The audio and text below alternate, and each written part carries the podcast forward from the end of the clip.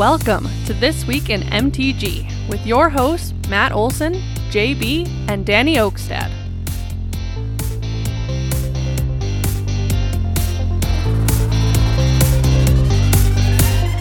Hello and welcome, Magic Folk, to episode number 52 of This Week in MTG, your aggregate news source for all things Magic the Gathering. We are your hosts. First off, I am Matt Olson. Hello, hi. Over there, we have Danny Oakstead. Danny Oakstead. Will a real Danny Oakstead please stand up? Nah. Okay. Well, he ain't here tonight, folks. He is out doing uh I don't know, Danny things. But we do have our mascot back. JB. Hello. Hey there. Let's try and keep this on rails without uh, Big Daddy Danny here. Let's try not to deviate Yeah, don't too kid far. yourself. Folks, we'll try our best, we promise. Can't guarantee. Danny is honestly the one that keeps us together. So we'll see how this goes. Enjoy the ride with us. So before we jump into the breakdown, we just want to remind you of our fabulous, fabulous sponsor, J Dub Sports Cards and Gaming, located at the West Acres Mall in Fargo, North Dakota. They are stocked up on a bunch of Magic products and singles. Uh, just there the other day, they still got uh, Ikoria Commander decks if you're looking for those. You can never go wrong with uh, picking up Commander decks. Also, one thing that J Dubs is doing or has done is they assist you with getting cards graded through Beckett or PSA. All you have to do is fill out an online form, submit it in, give them your cards. They send them in bulk. It saves you a lot of money instead of you doing it yourself, where you would have to pay for the shipping, the grading, and all that stuff. J Dubs, they do it all in bulk. Fill out the form, hit them up in any way. Uh, check their uh, email, or not their email, their website. That's the word, their website. And one last thing that they just started this week they have a bounty program now. Want to give us a little details on that there, JB, since you were there when it was conceived? That I was. I was. So what it is is any you know highly sought after stuff, um, like mainly like Shockland stuff like that, as an example. Um, whenever they're out of stock, they're going to add an extra ten percent trade in bonus on anything that has a you know a bounty, if you will. Boom. Trade in cards. Uh, Arid Mesa is one, uh, Polluted Delta, and there are two more right now. I can't remember. But if you got those, you don't need them, you want to get a little extra trade in bonus, you know where to go. Hit up J Dubs for their bounty program. But let's give you the breakdown of this episode now. First off, we're going to talk about some past weekend event results, then move into upcoming events, all at the Boggle Desk TM. If they make a card in a commander product or any product, like if we ever go back to Lorwyn and there's a Boggle Desk, I feel like that would be more of an unset. oh, there we go. Maro, hit us up. We have ideas. If that happens, JB, you're getting that tattooed on your shoulder. Oh God, went up my forearm. Make it worth it. Wouldn't that be your calf, though? Do boggles have hands? True, true story, I guess.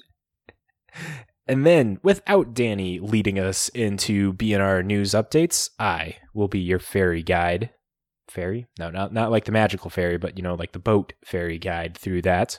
And then we go into the finance section where we talk about the weekly winners through MTG stocks. And then closing off with a deck of the week.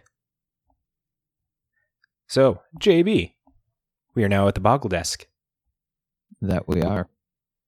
So first up, we had the MTG Arena Zone Historic Open that happened. So first place, we had Simic Ramp. Second place, we had Mono Blue Tempo.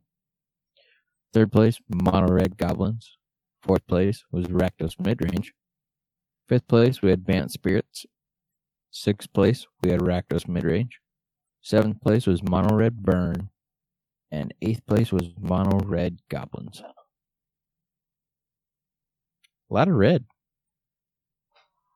Yeah, yeah, there is. Ranging from, you know, like the Rakdos just to the modern or modern modern mono red. Everybody wanted to go fast. But Sonic is blue. well, that's why Simic Ramp won. oh, okay. So yeah. So Sonic is Simic colors then. Ramps out fast. So then that'll do it for our past events. I know. Blame COVID. We don't have anything cool. Um, but for upcoming, we have the Mythic Invitational. And that's coming up the 10th through the 13th of September. Each day starting at 9 a.m. Top eights are going to be the sec or September 12th through the 13th. Day one is September 10th. Day two is September 11th. Format is going to be historic constructed. Deck submission needs to be in no later than Sunday, September 6th at 11:59. So get those decks submitted. And also later on in the news, we're going to talk about uh, talk about the invitational a little more. There, there's a, a survival guide specifically that WotC dropped. Figured it was an interesting read, and it also gives us some information more about the invitational. All right. So with that, I guess I'll turn it over to Matt this time. See if we have a BNR. Nothing. Nothing in the BNRs. No no last minute updates, but we'll see. Don't I mean WotC's already said that they're going to be going on the non warning us of BNRs. It's just like the BNRs happened. No announcement for an announcement anymore. Good. So let's go into that blog blogatog of the week, which is the super special teaser, the Mark Rosewater teaser blogatog. It's called Zenda Clues. So this is the article that uh, Mark Rosewater posts out, uh, has been posting out, giving teasers on some of the cards that are coming out in the upcoming set. And we're going to take a little time on this because this is going to be fun. We can speculate. So, Mark Rosewater's on, on Zendikar Rising teaser. Quote, before previews for Zendikar Rising officially begin, I thought it would be a fun I thought it would be fun to do another of my duelist style teasers where I give tiny hints of things to come. Note, not that note that I'm only giving you partial information. First up, here's some things you can expect. First, we have a white creature that can make an opponent lose the game simply by attacking them no matter how much life they have. Dude, that's awesome people have been speculating it's an ally themed one where you attack with X amount of allies and your opponent loses the game. Okay, that would not be cool. Garrett doesn't need that. Freedom Fighters 3.0, baby. Uh, there is, the next one is a multicolor creature that lets you repeatedly reanimate permanents out of your opponent's graveyard for no mana. Oh, good lord. For this, though, I imagine it's going to be something like sack a creature or pay an obscene amount of life. You know, like sack two creatures, get something out of a graveyard, or pay five life, get something out of a graveyard. I imagine to me that seems a little lenient. Uh, maybe the restrictions are a little more like maybe you got to actually sack like four or five, but imagine it's going to be sacking creatures or losing life. I feel that those are the options, really. Uh, so next up, we have three creatures with five creature types. That's a lot. That's going to be a squish type line. Now with this one, this one, I imagine it's going to be they enter the battlefield and they have a chance of becoming a creature type depending on what you choose, kind of a thing, maybe. Or Um, you know, like the uh, figure of destiny that came out in Lorwyn, where you kind of like leveled it up, like you paid mana into it and became. It started off as a one-one, then was a two-two Kithkin soldier, or then a Kithkin warrior. So I think maybe the typing changes possibly. Like level up was a thing. I don't think that's going to be the recurring mechanic, but maybe it's going to be like the the rec- returning mechanic without the name level up.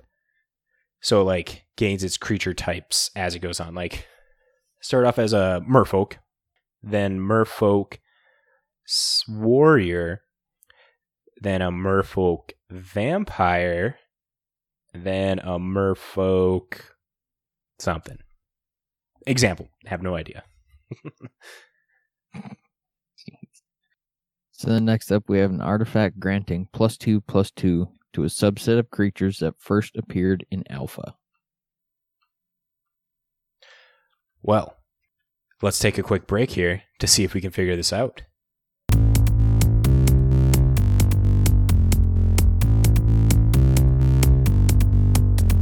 Ooh. All right. That first appeared, we have oh, a wraith. Is that still a creature type wraith? It is a creature type wraith. Ooh, plus two plus two to wraiths. Eh, skeletons plus two plus two. Oh, dwarves. No, there's no dwarves on uh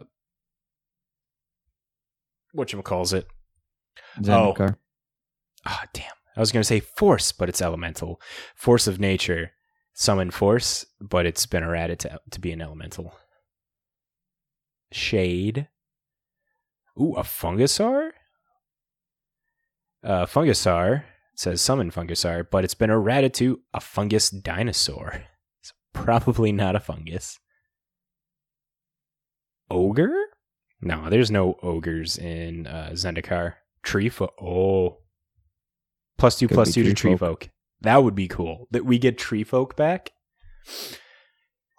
I can't remember. Did original Zendikar have tree folk? Uh, your guess is as good as mine. Well, moving on. I'm going to put a pin on, say, tree folk. That seems very Zendikar like. Next one we have is X being used for a variable it's never been used for before. And that's a lot. A lot of people think it's that that is the new Nahiri that came out, but I don't know if it makes sense that Mark would spoil. So Mark, when he first spoiled this, was on Weekly MTG last Thursday with uh, Blake Rasmussen and Steve Snoo, and that's when they revealed uh, the Jace and Nahiri. We'll talk about those guys in a little bit here, but I don't know if he would be talking about a card that they're just spoiled in a teaser like this. So maybe Well, and X has been used on Planeswalkers before. right. I think uh, the War of the Spark Nahiri has that as well, where Yep, there's a couple of them. a 6 6 artifact creature that costs 3 and a 7 5 artifact creature that can cost 3. Hmm. I'm thinking something like a defender, like that 6 6 is going to be a 3 mana with uh defender kind of a thing where it can't attack Well- or block unless you meet a certain requirement. Slumbering Dragon Yep. effect, you know? Um, no, like Vantress Gargoyle. Boom. Oh, That's that. That's the more recent one. I do like that. I do like that uh, comparison there. It's going to have a line of text like that probably. But the 7 5 that can cost 3 is going to be a cost reduction.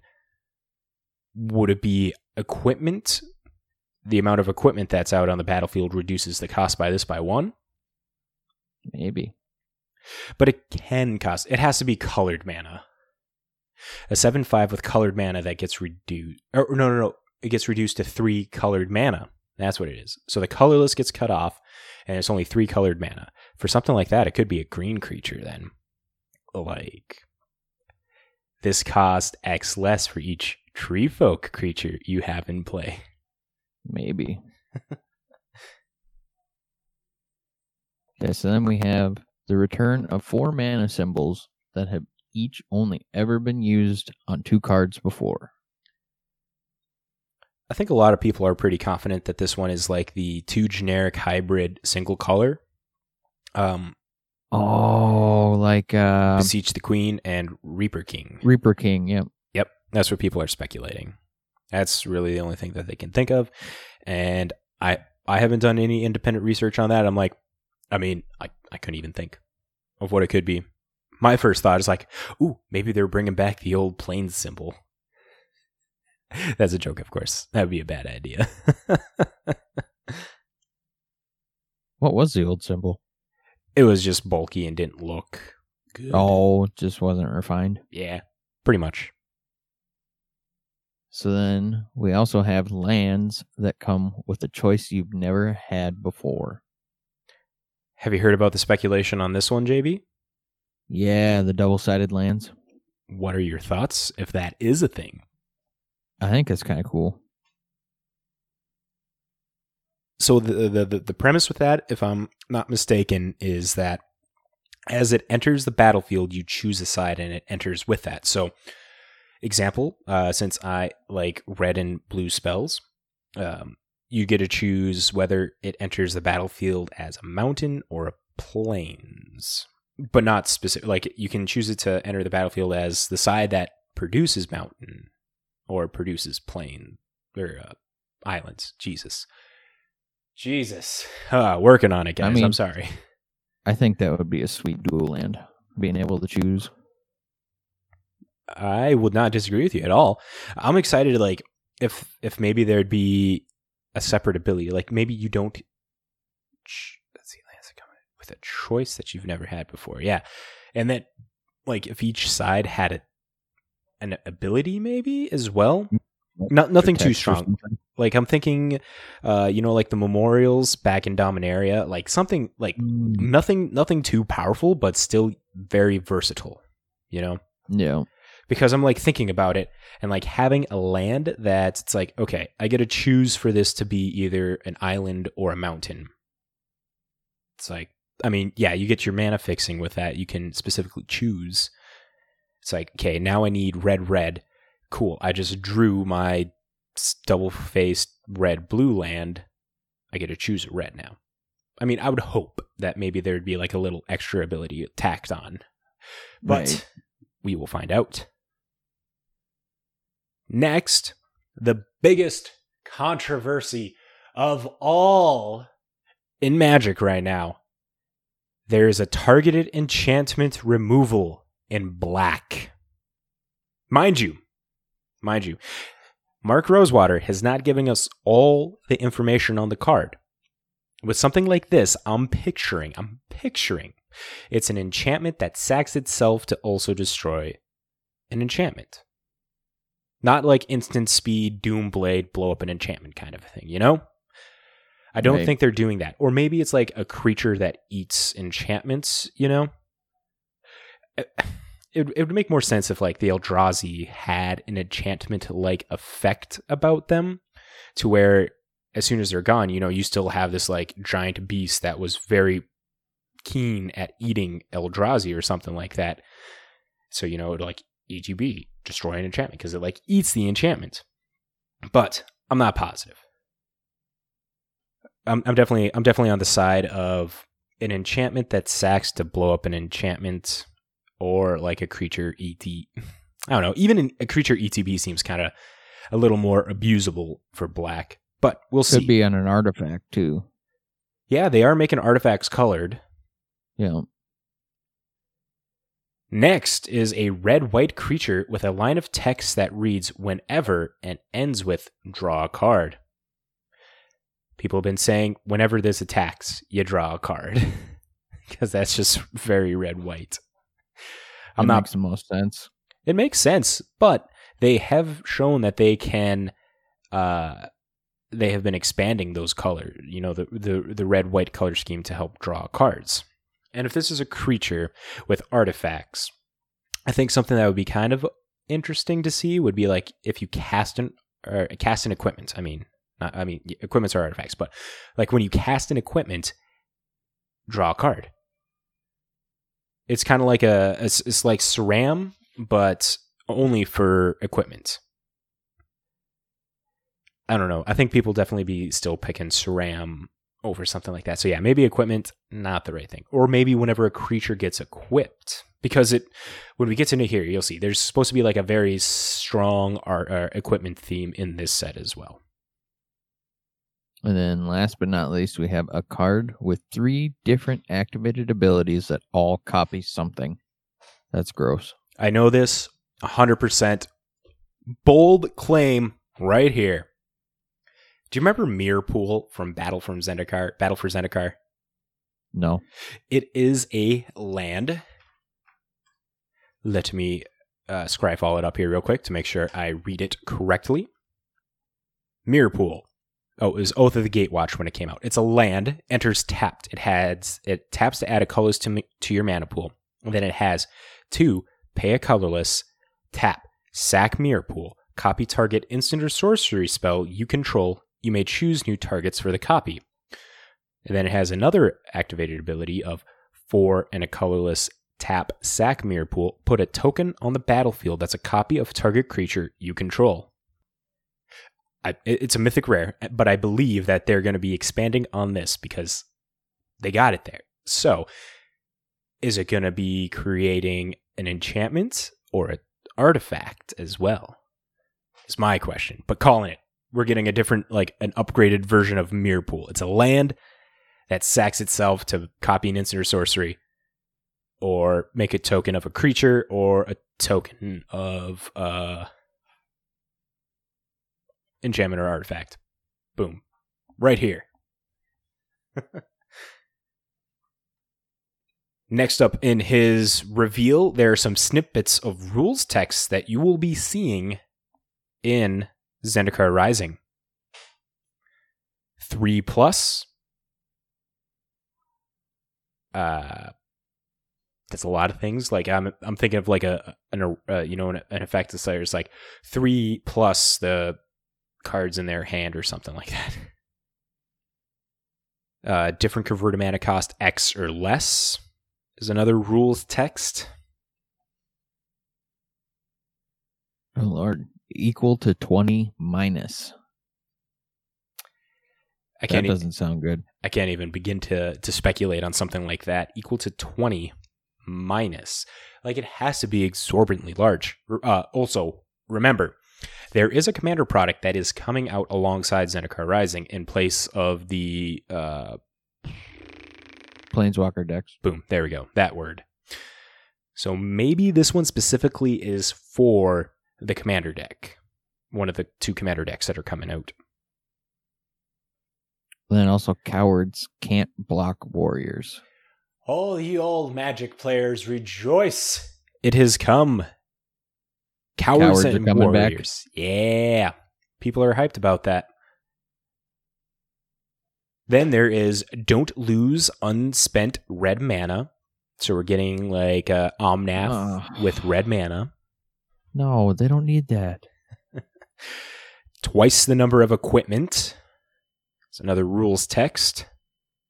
Oof. then the last one is if it's the third time.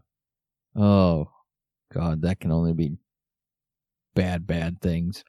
It feels like the first time. Now it's the very third time. Could have kept going, but don't want to get oh, hit with a copyright or something like that. Right? Copyright infringement. Uh. And then this is going to be rapid fire. Uh, finally, here are some creature types that you will be seeing in Zendikar Rising. As fast as we can, JB. First off, there's Mouse. Second off, Leviathan Crab. Shapeshifter Rogue. Demon Cleric. Worm Horror. Hydra Horror. Cat Horror. And an Angel Wizard. What? that that piqued JB's interest. White Blue Angel.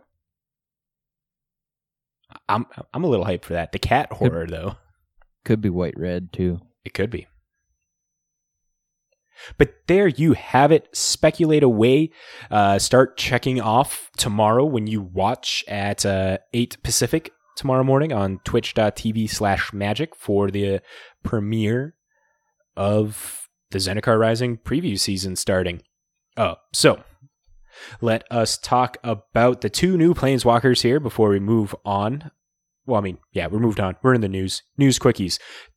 On Thursday, on the weekly MTG, they showed us two new Chase Mythics. There's a new Jace and a new Nahiri. So, since I'm the Blue Mage, I will talk about Jace Mirror Mage. For Blue Blue 1, you get a 4 loyalty Jace Planeswalker. It has Kicker 2.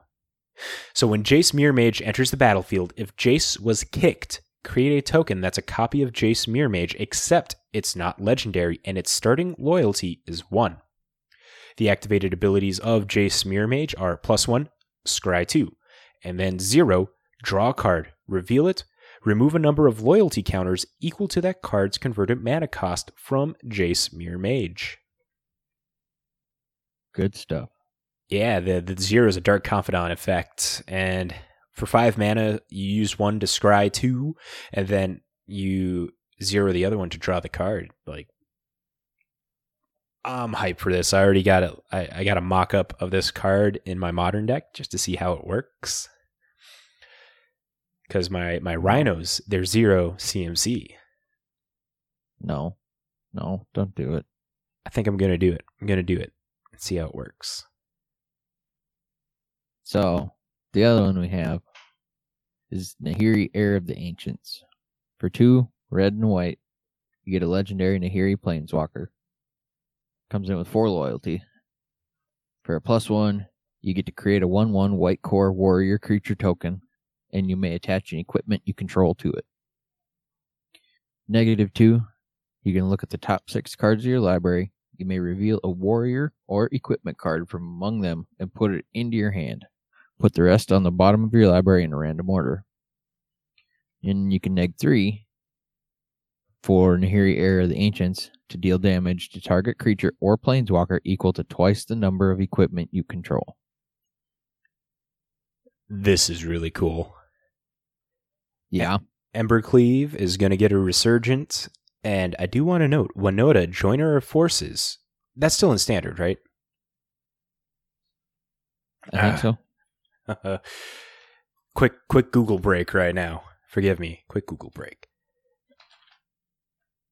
Ban and restricted. There's been so many. It's hard to keep up Oh, with yeah. what's been what, especially now with historic being um, uh, its own format. Yep. Nope, Winota is will- not banned from standard. I was gonna say I didn't think so. I think it was just banned from historic. And I wonder if this Nahiri is gonna get uh, gonna get jammed into Stoneblade at all. I mean, I don't see why not. Maybe at like the top end of it. I don't know. The Neg 2. So think of it in Stoneblade here. Like you got one sword, one Batterskull, like sword of your flavor, and then one Batterskull. Do they run? I mean, sometimes they might run a third sword, but the likelihood of you having them all out at the same time, I think this is going to be more for like maybe this is going to create a whole new archetype of like artifact matters. I mean that that plus one would be nice though, you can circumvent equipment costs. Yes, yes, you can. Batterskull no longer costs five to equip. It's just a plus one from Nahiri after you lose that germ token that gets fatal pushed. Yep. Or Uh, path. yep. Which happens all the time. I mean, rightfully so. But putting it on a because this is a one one, so it's now because Batterskull gets plus four plus four, so it's now a five five instead of a four five, right? hmm Yeah, because the germs are zero zeros. Oh, the germs are zero zeros.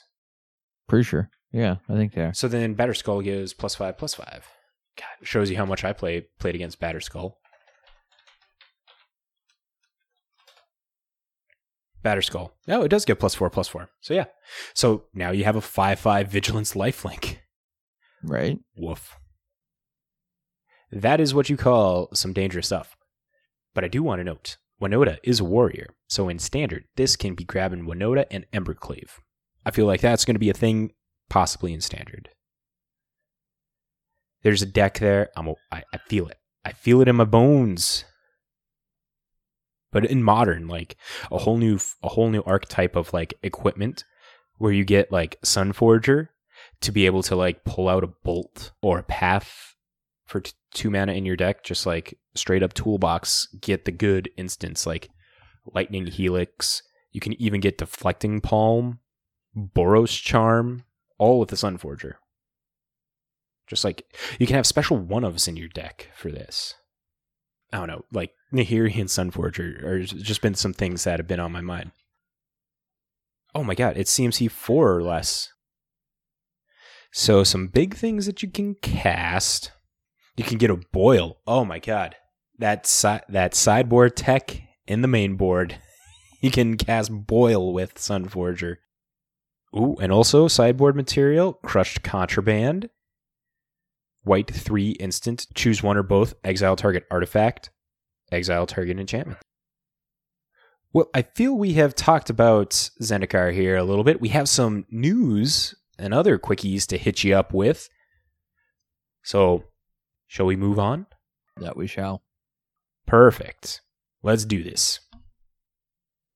All right. So first up, we have a Magic Online update. The update now lets players block uh, trade request spam.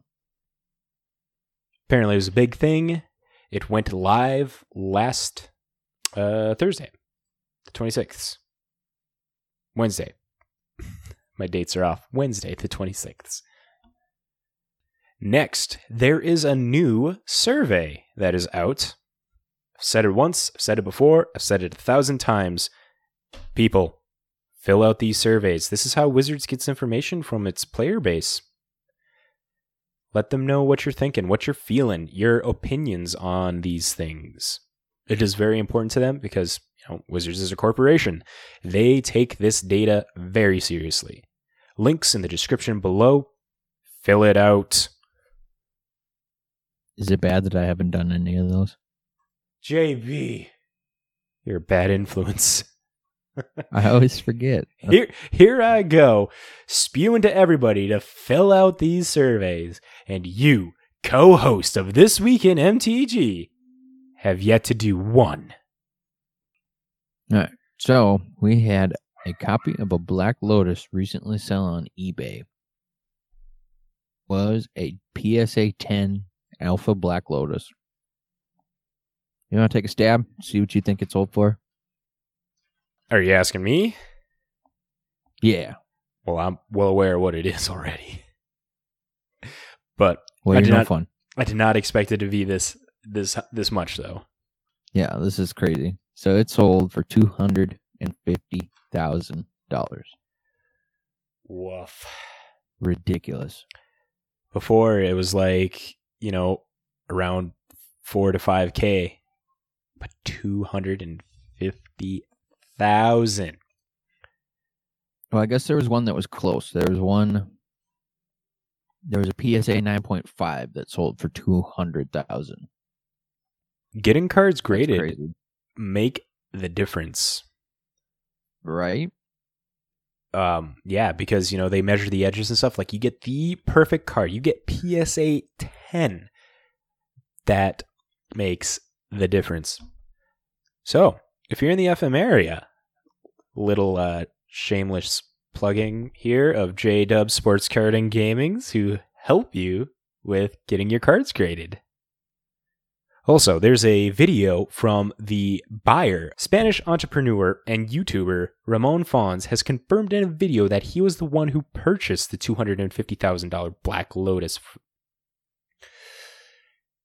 Man, to be to be a collector, to be rich, and then just post a video about it. Right? Y'all need to watch it. It's it's pretty good. Next up, we have some product news for y'all. K Swiss, company who makes shoes that JB thought didn't make shoes anymore, are now making shoes again.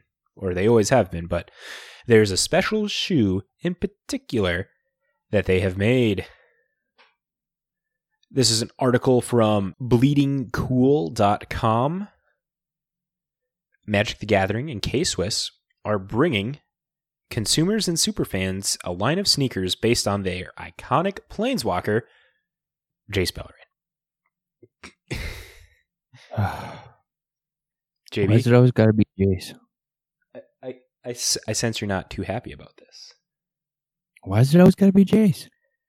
Because Jace is like the mage of choice, the, the icon of choice when it comes to magic. But why? Next, He's not that cool. well, because you know you think magic, you think like a magician, and ma- and then Jace is like the closest that you th- that you got. No, when I think of magic, I don't think of whiny little pretty boy Jace. Well, story wise, yes. Art wise, he don't look like a white. uh, He looks like he should be like Justin Bieber's sidekick. uh, the Gatewatch, the new boy band from down in Australia, Right? with Jace headlining. So the sneakers are crafted with premium leather overlays and underlays that are accented by glow in the dark elements. The leather color lining, collar lining, not color, collar lining, printed designs, rubber outsole, and extra laces are inspired by Jace's power and costume. Metal lace clip ons modeled after Jace's character design, and a debossed Magic the Gathering logo at the tongue, and a sublimated, sublimited sock liner of Jace's artwork complete the magical renovation of this classic K Swiss style. They are packaged with a special edition box and tissue paper. Oh, jeez. They even went with special tissue paper. Yeah. Now, so according to let's see. So the limited edition K Swiss arrives September 1st, so Tuesday, at HasbroPulse.com with a $100 retail price. So I'm going to go here real quick. I was going to say, you better not say you're going to go and order some.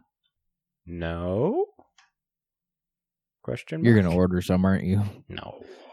You friggin' whale. I don't know what you're talking That's about. like that's like a hundred dollars too much for those shoes, Only if they have them in my size. especially since K Swiss I haven't heard anything of since what twenty nine, you know, twenty ten maybe. Well, they're making a comeback. Well, right now on their page. Whoa, they got Power Ranger. They have the Psycho Ranger green. Oh, and they got the putties from the Mighty Morphin action figures. Oh my! Oh, this is. God, I'm in nerd heaven right now. Gotta focus. Looking for magic. Magic the Gathering. Where's the shoes? Matt's fangirling. A little bit. I don't I don't think it's up on their website right now. Because I don't see it. It's because it's not Tuesday yet. Might not be. Oh, I wonder if there's a pre order on it. Nope. Oh, they have a pre order Carnage. Marvel Legends series Venom Carnage action figure. Ooh, and then they have the Power Rangers Lightning Collection in uh in space Yellow Ranger. I'm a Power Ranger fans for y'all out there that didn't know this. But anyways, no, it doesn't look like it's up on the website yet. I'm gonna keep this tab open, and as soon as it pops up, I may actually get them if they have them in my size. You're a terrible person. Moving on. Why do why you gotta feed it? Don't feed it. Hey man, I gotta look nice every now and again. Garbage oh, man. Landfill Harry. All right, so moving on, we've got Zendikar Rising Mastery Pass details. For the Zendikar Rising set mastery, you get 57 Zendikar Rising boosters and 5 orbs, which can be redeemed for card styles on the mastery tree, like all the previous things. And then with the Mastery Pass, you get a Nahiri Heir of the Ancients avatar, 20 extra booster packs, 5 Throne of Eldraine, 5 Theros Beyond Death, 5 Ikoria, and 5 M21. 10 Zendikar Rising Mythic Rare Individual Card Rewards, 15 Uncommon ICRs, and then above level 131, you'll get Uncommon ICRs. Oof. The grinding you got to do to get 131. Right? Oh, the last two I haven't even come close to getting halfway through. It's ridiculous. I don't even I don't get it. Card sleeves. You'll get Zendikar Rising card sleeve and a Lithoform exquisite card sleeve. Card styles, you'll get 25 orbs, which can be redeemed in the mastery tree. 15 common card styles, 10 uncommon card styles, and 10 rare card styles. They're also throwing in some customizable emotes, which that sounds kind of cool. Uh, you'll get 10 text emotes and 5 sticker emotes. They're also throwing in one premium draft token, which can be redeemed for either premier or traditional draft, and then 4,000 gold and 1,200 gems. And also five different elemental themed swappable pets. The pets are very adorable. Right? The pets are pretty cool. The island one has like the floating Zendikar buckets that rock buckets that are pouring water out. I like the swamp one. It's pretty cool. The fire one's probably my second my second favorite. Eh. I feel like they missed the mark with the white one though. For sure. Like but I mean boring. I think it looks like the full art land from Zendikar. Like it's, you know, dune like like, you know, Grand Canyon style esque rock formations is what it really looks like. So now let's talk about that Mythic Invitational Survival Guide that Wizards put on magic.gg. So here they're talking about what you can do here. Um, where you can follow the event, which is twitch.tv slash magic, September 10th through the 13th. Cover that already. Zendikar Rising will not be played because Zendikar Rising comes out the week afterwards. Uh, previews are fa- uh, fans. This is a big thing right here, actually. So fans of past Zendikar sets sets should know we're announcing a secret lair drop during the broadcast on Sunday, September 13th. We're looking forward to sharing it with you. So, on the 13th, new secret lair information getting announced. Speculation JB. Hit us. Uh, I don't know. It's gonna be Zendikar themed. What I'm kind of I don't thinking. know much. I don't know much about Zendikar, so I think what would be super cool is if they did the creature lands. That's very Zendikar esque. You got Celestial Colonnade, Raging Ravine, Creeping Tar Pit. Uh, drawing a blank on the rest right now. But that seems like you know it's it's it's Zendikar esque. You know the creatures come alive. I'm pretty sure that's where those dual colored creature lands came. They had monocolored ones before with like the Faerie Conclave, the tree ape one that makes a three that turns into a three three ape, and there's the two one first striker red one. But I think Zendikar was the first time that they had the dual colored uh, creature lands. So if they did a secret lair drop of that, I would get that. Get me some creeping tar pits and celestial colonnades, man. or you could just buy the Ultimate Master box toppers. But these are clearly going to be looking better than a box topper. Eh, Fight Maybe. me. Fight me. I will. Secret lairs are dumb. also, all desk desk all deck lists will be published on the 2020 Myth, uh, Mythic Invitational event page at the beginning of round one on Thursday, September 10th. Metagame details and breakdown analysis by Magic Hall of Fra- Famer Frank Karsten will be published on Wednesday, September 9th. This is notable because if I'm not mistaken, uh, we covered it back in God, what was it? It had been around the before times, like in March.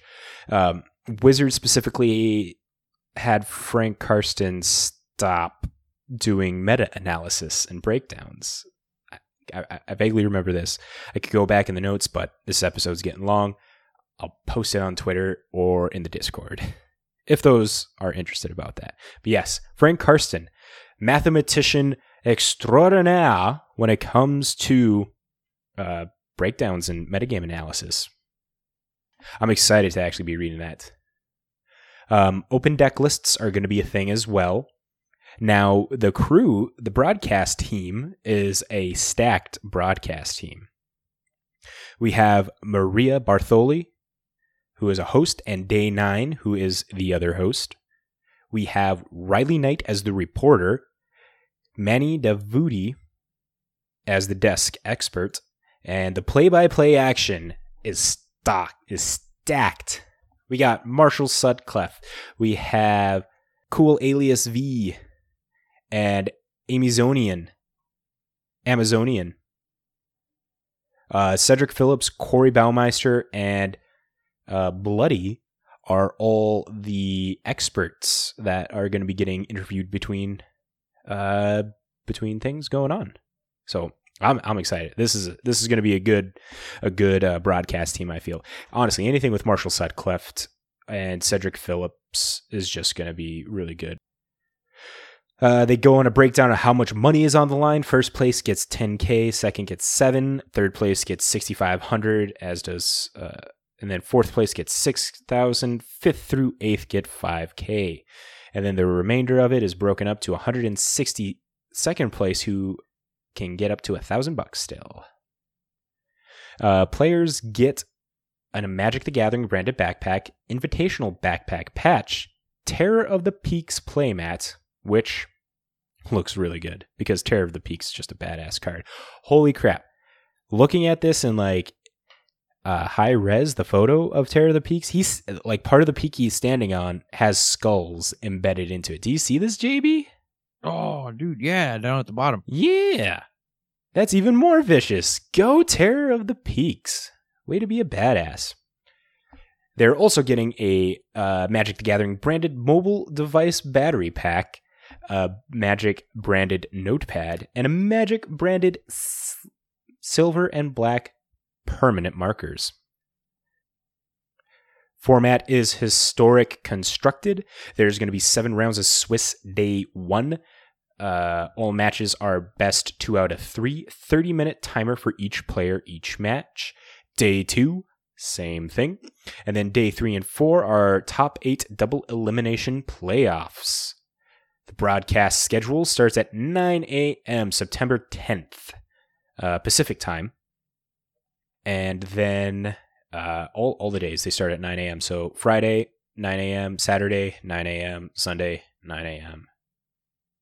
Um, those interested in co streaming are able to do that. You just got to follow the Wizard Fan content policy and the Twitch content sharing guidelines. And yeah, they're just telling you to play Historic Online at the end of this article. But there is your invitational survival guide. All right, so we have an update for Magic Esports for the 2020 2021 season. More changes. Who'd have thunk it? Right? Gotta love COVID. I think this is like the uh, fifth time since. Nah, this has yeah fifth or sixth time since the start of COVID. So it looks like the Hall of Fame is taking a year off. No new players are going to be inducted this year. Next year, it's going to return and it will endeavor to include individuals who have contributed to the game outside of tournament finishes. This is something that people have been calling for for a while to get like content creators that don't play in tournaments and cosplayers and stuff like that. You know, YouTubers, podcasters, cosplayers. So opening up to all those that help benefit the Magic community. Pretty exciting. Oh, yeah. Then we have the Challenger Gauntlet. The Challenger Gauntlet re- represents a way for players not in the Rivals League or the MPL to reach those goals. Every challenger who finishes 11, 4, or better at split championships or the top 8 challengers, whichever number is greater, qualify for the postseason Challenger Gauntlet. The top four finishers in this gauntlet will receive an invite to the Magic Pro League. The fifth through 12th place players will earn an invitational to the Rivals League. And the remaining challengers will receive an invitation to a tournament in the 21 22 season. So that's pretty cool. Open it up for people to climb into the MPL. That's a big thing to uh, try and churn around, uh, you know, the top level play, not having like 90 to 85% of, you know, MPL members stay there and there's only the the 10 to 15% that actually just keep churning around, you know, where they're now having a chance to get up there to get more people in, see what happens, get more names out. Don't get me wrong, it seems like it's going to be a tough long battle to get in there, but if you're ready for the fight, you're ready for the challenge, you can make it there. The Challenger Gauntlet, the gauntlets have been thrown. Boom, boom. So now on to the 2020-2021 season. Okay, so the 2020-2021 season is going to be broken down into three splits, each focused on a set release. First split will be centered on Zendikar Rising, the second set on codename Equestrian, and the third centered on the set codename Fencing. Each split will require qualifier weekends, which in turn feed a split championship. Players can earn slots in qualifier weekends by performing well in each of the monthly ranked play seasons. Qualifier weekends are two day constructed best of three tournaments. Participants participants will play until they reach seven wins or three losses on day one. Those who reach seven wins are invited back to day two where they will play until they reach seven wins or two losses. Players who achieve seven wins on day two will be invited to the split championship. While it's subject to change for later splits, the Zendikar Rising Championship will feature all members of the MPL, the Rivals League, all players who qualify via qualifier weekends, players who earn 30 match points or more in the Players Tour Finals or, or Mythic Invitational, and players who qualify via Magic Online qualifiers. The Zendikar Rising Championship with 15 rounds of Swiss play with a cut to top eight and a prize pool of $250,000. Top four challengers, players not in the Magic Pro League or Rivals League, will earn an invitation to the 2020 2021 Rivals Gauntlet, and players with 30 or more match points will be invited to the Equestrian Championship. So grind on, people. Grind on. But how about from there? Let's talk about some finances. Cha-ching. Whoop whoop. Everybody loves the money. As always, we, in our finance section, read an amazing article off of MTG Stocks, which is called their weekly winners, where they have three to five cards that have notably gone up in price that they wish to talk about, and then three to five cards that have seen a decrease in price that they want to put on our radars. Honestly, the weekly winners now should just be called uh, reserve list moving up. right? Because, yeah. I'll just let you know now. Uh, top three all reserve list.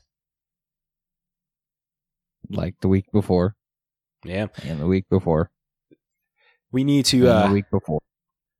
I think maybe we it's it's it's about time that we talk to some people in the Magic Financial Aid community, try and get a podcast on going and discuss some discuss some reserve list movements and magic prices and stuff during this COVID time. There you go. That'd be cool. Right? yeah, one of the big things I believe with this is, you know, magic players are people that still are, are some of the few that can do jobs at home. So they're still getting an income, but they can't go out to eat and drink. So they're spending more money on magic. And magic players are getting old enough and understanding, you know, like this has value. And so Mhm. parking parking money in stuff that will never be reprinted, quote, never be reprinted. Um I don't think Watch. they smash the reserve list one of these days. I don't think they're going to smash the reserve list. If anything, what they would do is they would take certain cards off it. The reserve list will still be around. They ain't. A, they. I don't think they'll ever abolish it. No, but I think they'll they'll burn it down. I think they'll take They will- things off the reserve They will list. burn that list down, and we will be the next Yu-Gi-Oh. Tangents aside, the first weekly winner we have is Mox Diamond, which has seen an all-time high. It's jumped up 14%, but it's now under $700 at $699.99 for its average price. Um, side note, uh, weekly winners are always posted on Friday. We record Monday nights. Prices have changed since then, and in Mox Diamond's case, it has. The average price of it is $715, though. Market price, which is important, what people are actually buying at, is $401 for this card. Mox Diamond, for those that are wondering, is a zero drop artifact from Stronghold that reads If Mox Diamond would enter the battlefield, you may discard a land card instead. If you do, put Mox Diamond on the battlefield. If you don't, put it in its owner's graveyard. You can tap and add one mana of any color to its owner's mana pool. So this has moved up in price, but also it's had one printing. Back in the day, they had uh, there, there was the reserve list loophole where they wouldn't be printing cards for tournaments and stuff, and they, that's how they got it into this printing, the From the Vaults Relic, which has also seen a significant increase, not as high as the Stronghold version, but it is five hundred and ninety nine dollars for the uh, From the Vaults version. So Looks like Danny needs to get his graded. He's been talking about it. He's been talking about it. Mox Diamond is quoted here saying, It's not in an uptrending or new deck, neither is it in high demand for people that actually are playing the card, because this is like a card that you play in primarily Commander. You can't play it in, I mean, you can play it in Legacy and Vintage. There's a couple legacy decks like Legacy Lands, Dark Depths. I think also run this. Uh, and Dark Depths is like the turbo and stuff like that. They're running that, so the price on it is like I don't think I don't think those decks have been running too good, and clearly uh, Peter the author doesn't believe so as well.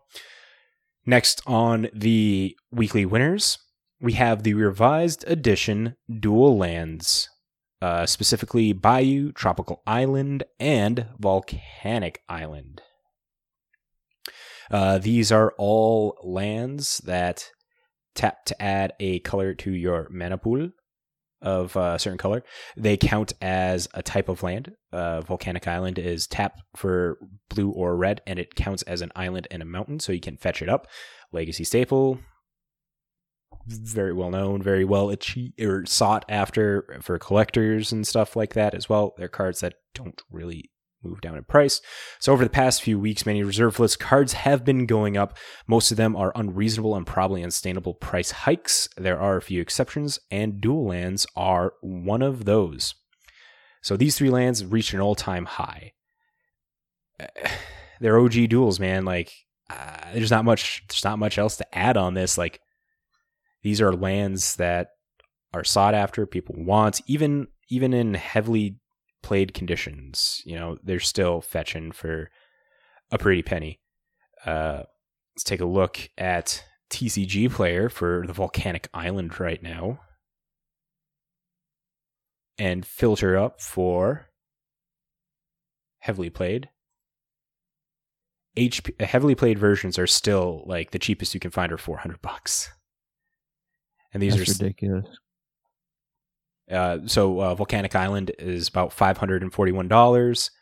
Uh, Bayou is not too far behind that at four hundred and fifty dollars. Uh, I don't know. There, I got nothing else to really add on to that. Lastly, in the weekly winners section, we have Final Fortune, which is a red red instant Take an extra turn after this one. At the end of the turn, you lose the game. Oh, this one was not a reserve list card. My bad, because it's in 7th edition. But it was originally printed in Mirage. But the, the the version we're talking about specifically is the seventh edi- seventh edition version, which the average price has shown to spike up to actually thirteen bucks now. Market price is still five thirty. You can find them relatively cheap. Um, the sixth edition one is the cheapest one that you can find for just under four bucks. Th- this is a card that's been talked about recently on like commander communities. Uh, I've noticed when scrolling about online. It's a two mana, take an extra turn. It helps you finish off your combo. You know, like you just need one more turn to combo off, or you don't want you know another opponent to get a turn before, because you know when that opponent gets a turn, you're done for. So this gives you a chance, like one last hurrah. Yeah, no, it's just new EDH. It's just EDH that's been moving this up. So closing off, JB, how about you talk about some G pickups? I'm excited for these. All of them are good G pickups. Well, my prediction was right. Give it to us, JB. anyway. Give us your prediction. So first up, we have Teferi Time Raveler. Sitting at twelve dollars and forty nine cents. Record low and going down hard. I told you. As soon as rotation hits, this thing was gonna tank. And it's already tanking. Yeah, as soon as this thing like hits, gets, I don't know. I'd really pick it up around five or around ten bucks. Like if it gets close to that ten, like that's when you want to start picking them up. If they I start, think I think eight eight eight would be a good sweet spot. fun fact as well, that's that's what I would pay for anyway. market price is nine dollars thirty nine cents. TCG Yes. player, you can find them for eight forty five. So yeah, Oh yes. so yeah, you can definitely get them really cheap right now. Like I'd be fine picking up a playset of Teferi Time Ravelers for eight bucks, eight fifty. Uh, and Right. even if they went down to like four bucks, like I don't think I'd be too sad about that. Still, this is a key component in a lot of decks in modern, and I no, I don't think it play. I don't think it sees a lot of play in Legacy, but Pioneer, No, not really. Pioneer and Modern is where it's really at. You got, you know, any blue white control, uh, Snowblade and uh, Bant Snowblade, stuff like that. It's a key piece. It's needed. And those are like some very strong meta defining decks. So if you're looking to get into that deck, your Teferi Time Ravelers are moving down in price. And it's, I don't know, probably a good time to pick them up. Looks like I might have to log into TCG Sniper. Ooh. Give us the read while you're at it. So a TCG Sniper, you can take um you take basically take your link, copy your link, put it into your notifications, put what you want to pay for, and it'll notify you when it gets close or below. Works great. I know I've got it set up for a couple masters boxes right now to alert me whenever there's a flash sale or something like that on there. picking up cards at a cheap price make any magic player super happy. Mm-hmm. Works great. So next up, we have Fabled Passage, and this is the Throne of Eldraine printing, sitting at six dollars and seventy-two cents. I am all down for this. This is like what its fifth time showing up, fifth or sixth time with uh, within the summer showing up that it's moving down in price pretty bad, pretty pretty bigly, bigly, Oh yeah, significantly. pretty bigly. yeah. At, at- Uh, at the beginning of summer, uh, market price was about eleven dollars fifty cents. Market price right now is five dollars fifty cents. and I think didn't these used to be almost twenty bucks? Yep. When it first came out, it was ten dollars. Then it spiked up in November to twenty bucks. In yeah, October it spiked up to twenty bucks. Uh, but you could find like uh, the market was like around eighteen, and then it stayed there for the longest time. Ikoria comes by, drops down, and it's slowly just been climbing down ever since. Well, and then the M twenty one printing didn't help either. Right. M21 is actually a, a little cheaper.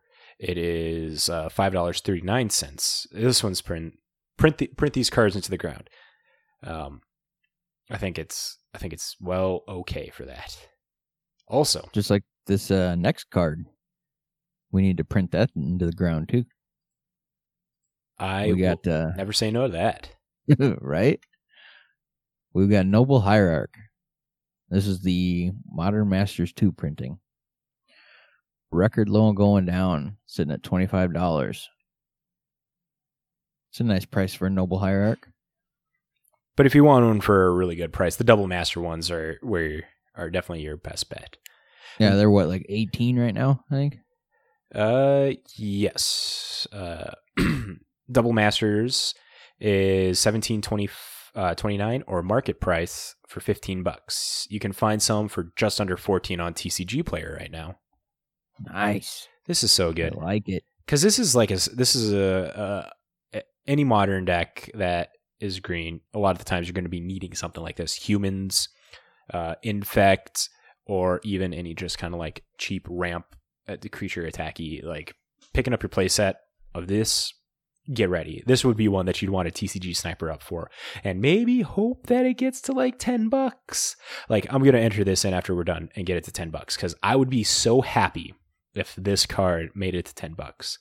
Um, guess we can talk a little bit of, you know, futures of this card and stuff like that. If we want to talk about price memory of a card like this, this card at its all time high was $80. At That's $80. And this is a card that I'd imagine they have a really hard time printing it into a set. I mean, a core set would be understandable. Uh, they've shown that they've done exalted in core sets. Uh, if we get a return to Alara, then maybe we would see Noble Hierarch. But until then, like this card has shown that it's it's valuable. It's made in a lot of top uh, top decks. You know, Bant Control, Infect, Humans, Green White Vizier combo decks. We did a TCG sniper read already. Plug in your noble hierarchs for 10 bucks. Be happy when they move down. Who can argue with that? Right. And that'll do it for our cheap pickups. Now let's jump into this very special deck here that JB is very happy with. It is Now, Splicers. why would you say that? It has a couple cards that just scream JB in jankiness. The first one is Ephemerate. Listeners out there, think about it. Ephemerate. What white mana instant exile one creature you control, then returns to the battlefield under its owner's control and has rebound. I tell you that card, what do you think it's going to be? I'll wait. It's a soul herder blink deck, but specifically for splicers. So this has uh, Soul Herder as one of its big pieces here. Soul Herder is blue white one one one spirit. When a creature is exiled from the battlefield, put a plus one counter on Soul Herder, and at the beginning of your end step, you may exile another target creature you control, then return that card to the battlefield under its owner's control. Uh, so what makes this super special, super spicy, is it has all the splicers that you would want. Uh, splicers specifically are known for when they enter the battlefield, you make a 3 3 golem creature, and all the splicers have an effect that golems gain something. So we have Wing Splicer. So uh, whenever I say splicer, it makes a token when it ETBs. It's a 1 1 for blue 3, and then golems you control have flying. Vital Splicer, green 3 for a 1 1. Pay 1, regenerate target golem you control. Sensor Splicer, it's white 4 for a 1 1. Golem creatures you control have vigilance. Maul Splicer, 6 green for a 1 1. Golems you control have trample. Master Splicer, 3 white for a 1 1. Golems you control get plus 1 plus 1. You have Blade Splicer, 2 white for a 1 1. Golems you control have first strike.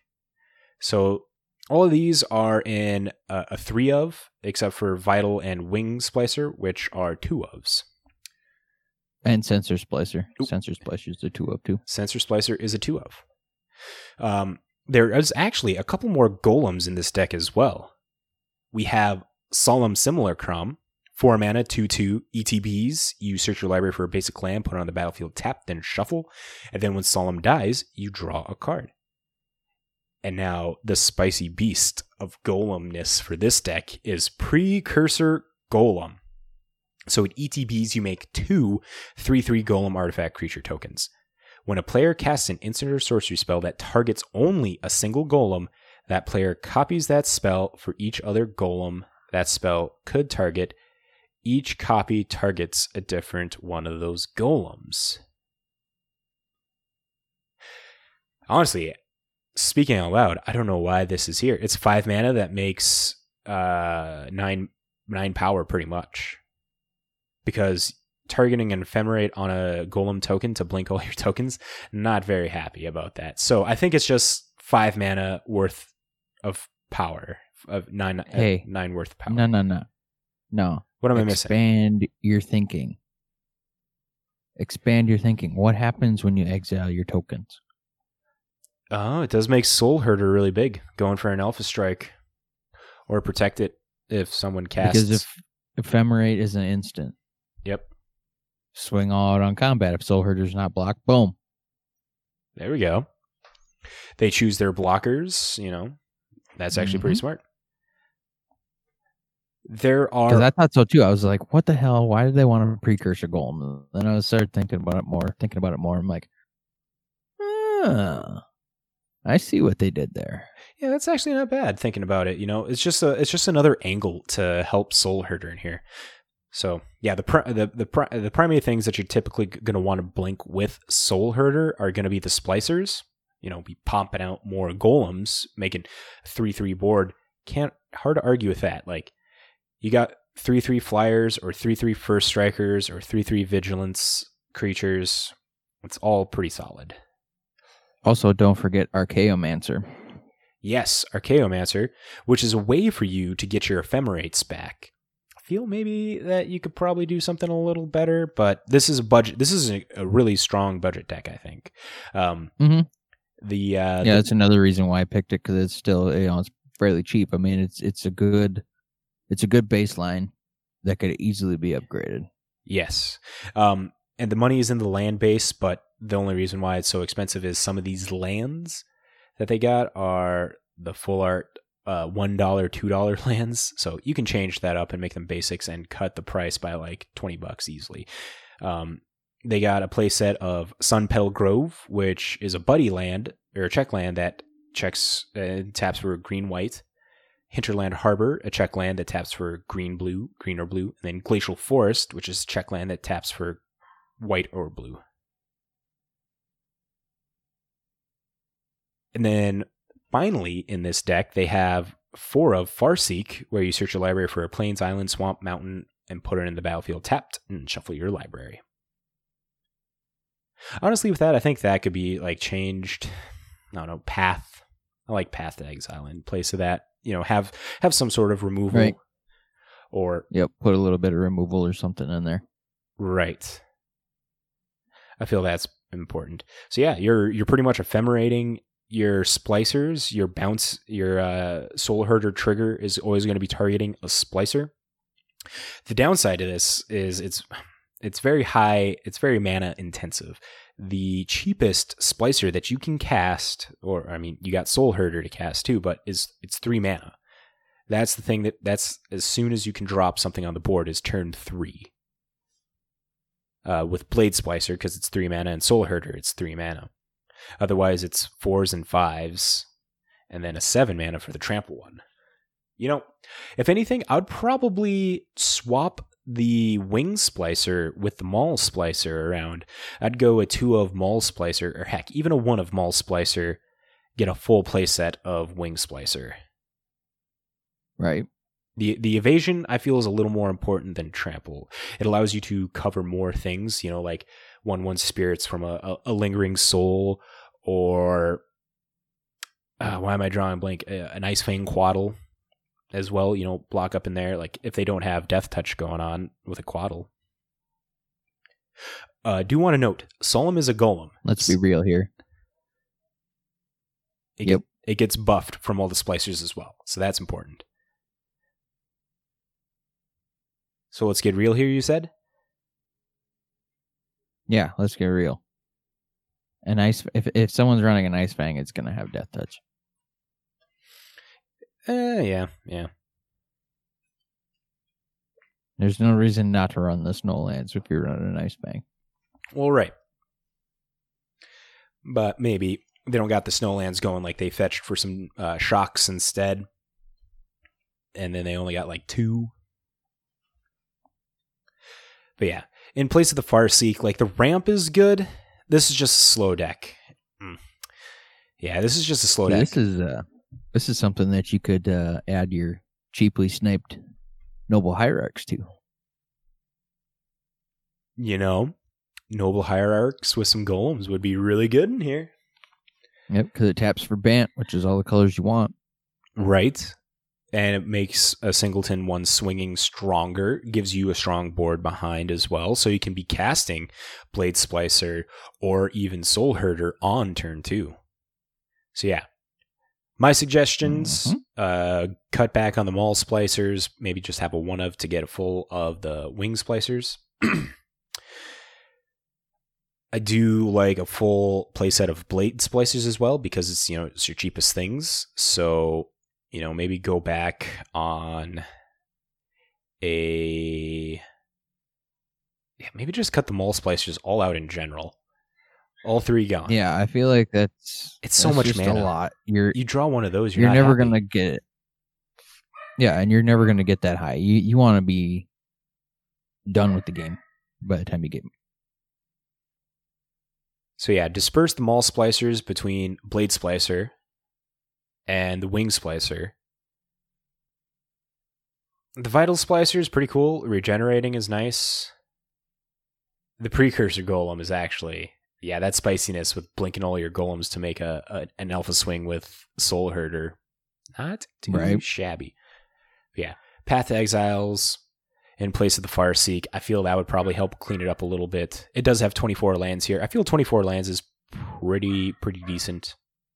Yep. I mean, you you'll always want to adjust the land base too. I mean, it that's a a, a pretty budget land base, so there's always room for improvement there. For sure. Well, there you have it. Deck of the Week Splicers brought to us by Barry Leo. This is super cool. I like this deck a lot. This is this this looks very fun. You could probably you you could bring this to uh, an, a webcam F and M. You could bring Oh, this yeah, to a webcam. F and M. I would. So JB, there we have it. We have an episode. We did it, and I don't think we derailed that much. No, honestly, it really wasn't that much. Is it is it Danny though is the one that derails us? Or do we just derail to fuck around with him? I think it's more that second option. I do like that one too. It's always fun to get his response. Do you think he's gonna listen to the end of this? No, I don't think he's going to listen to that. nah, he's not gonna listen to the end of this. So let's just talk a little shit about him. no, y'all made it to the end. Thank you so much. You are truly legendary for making it all the way to the end here. Uh, as always, make sure to follow us on Facebook, Twitter, join the Discord. We have great conversations and stuff going on there pretty frequently. If you have questions, comments, concerns, shoot us an email at thisweekinmtg at gmail.com or hit us up on Twitter, Facebook, or Discord where you can talk to JB, Danny, or myself. Uh, don't forget to subscribe on your favorite podcasting app, whether it be Apple or Google or Stitcher or Spotify. And closing off with one final plug for JDub Sports Card and Gaming. Reminder of their bounty program going on. If you have Arid Mesa, Polluted Delta, or like Shock, uh, there, there's a couple others, uh, they posted it up on their Facebook group. Check it out. You want to get some extra in store cred, an extra 10%, hit them up. And JB, is there anything else we need to cover? No, I think that about covers it. Boom. This is proof that JB and I can do a podcast without Danny keeping us in line. Right? Mark it in your history books, folks, and we'll catch you next week. See ya.